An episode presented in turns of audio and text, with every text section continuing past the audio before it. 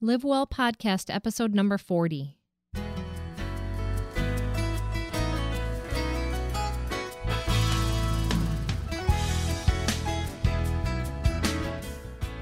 Welcome to Live Well Podcast. I'm Kim, your host, and I'm in the studio alone.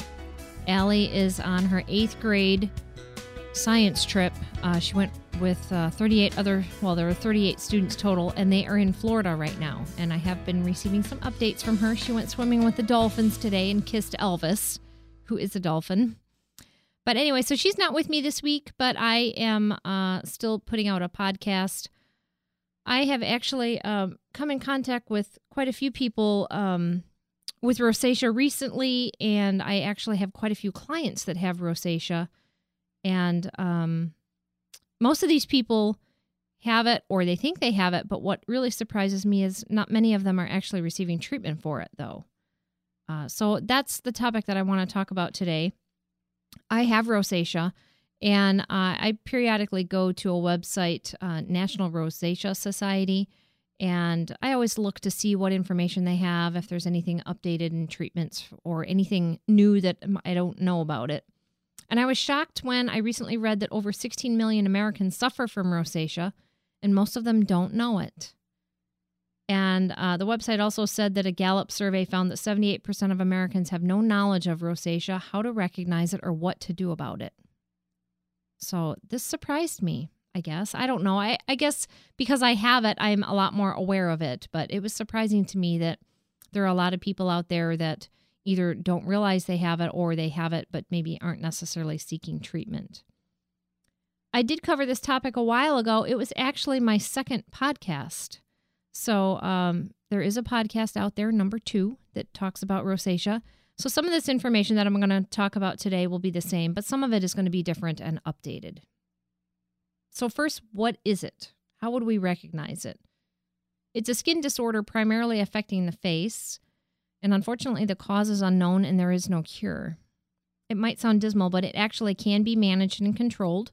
The symptoms would include redness or a flushed appearance on the cheeks, nose, chin, or forehead, small visible blood vessels on the face, bumps or pimples on the face, and possibly watery or irritated eyes.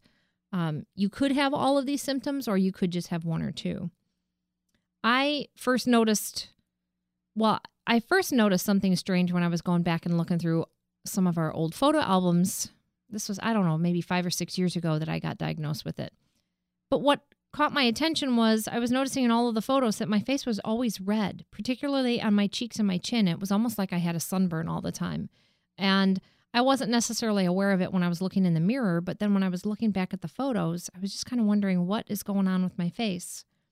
So I did go to a dermatologist and I did get um, I did get uh, the diagnosis that I had rosacea.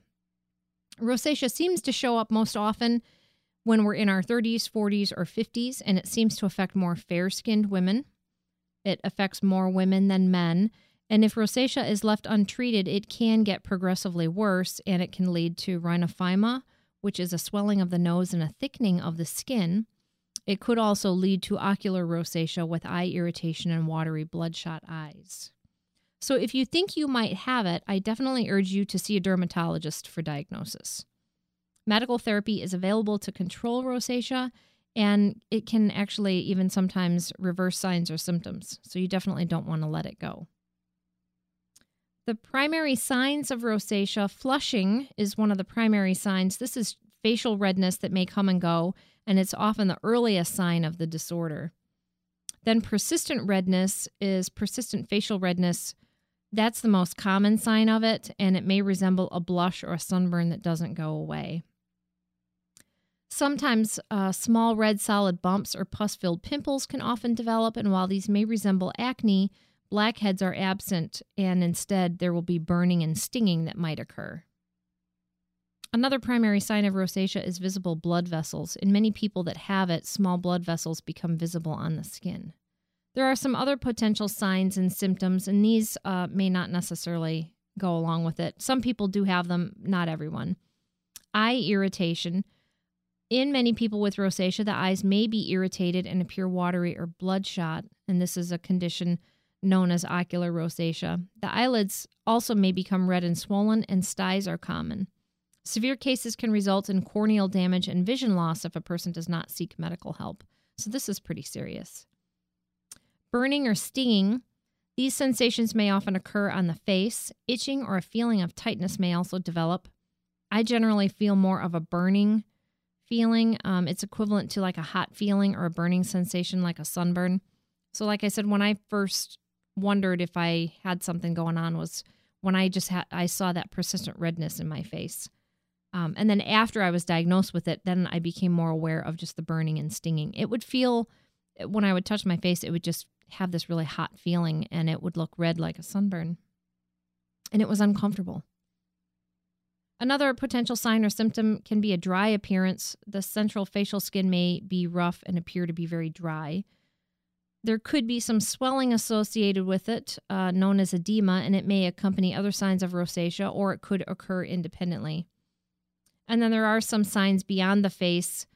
Uh, they could also develop um, beyond the face, like commonly on the neck, chest, scalp, or ears. Treatment is generally tailored to the individual since signs and symptoms can vary per person. Dermatologists often prescribe oral therapy or topical therapy to get the condition under control. And then for long term management, most often a topical therapy cream is prescribed. I uh, started out with an oral therapy to get it under control, and then I switched to a topical cream, which is what I still use. So, skincare is really important. The key for good skincare is to use products and techniques that minimize irritation because rosacea is already inflamed and irritated, and you want to do everything you can to reduce irritation. So, a gentle skincare routine can help control rosacea. It's important to clean the face with a mild and non abrasive cleanser. Then rinse with lukewarm water. You never want to use hot or cold. And then blot your face dry with a thick cotton towel. You don't ever want to rub pull, tug, or use a rough washcloth on your face. Definitely avoid any types of facial scrubs since these would be too irritating. Um, also, avoid any cleansing pads or wipes as well. All of these things just further irritate the skin. Other types of products to avoid would be uh, things that have items like alcohol, fragrance, menthol, peppermint, or any type of glycolic or alpha hydroxy acids. These types of products would cause too much irritation and you definitely want to seek out fragrance free and allergy tested products. I usually suggest that people test a product first on your neck area and see if you have any irritation, especially if you have pretty sensitive skin. You might want to test it either on your neck or on your chin, just in a small area to try it out first. Since sun exposure is a top trigger for many people, it's best to protect the skin from sun exposure using a sunscreen with an SPF of at least 20 or higher, and you want to use it daily. I've seen a huge improvement in my symptoms since I started using. Um, I use a day lotion that has an SPF of 20, and I use that every day, uh, all season long, all the all the seasons, and I use it no matter whether it's sunny or cloudy. I use it every day, and I have noticed a big improvement. Cosmetics can also be used to conceal the effects of rosacea. Green makeup or green tinted foundations can be used to counter the redness.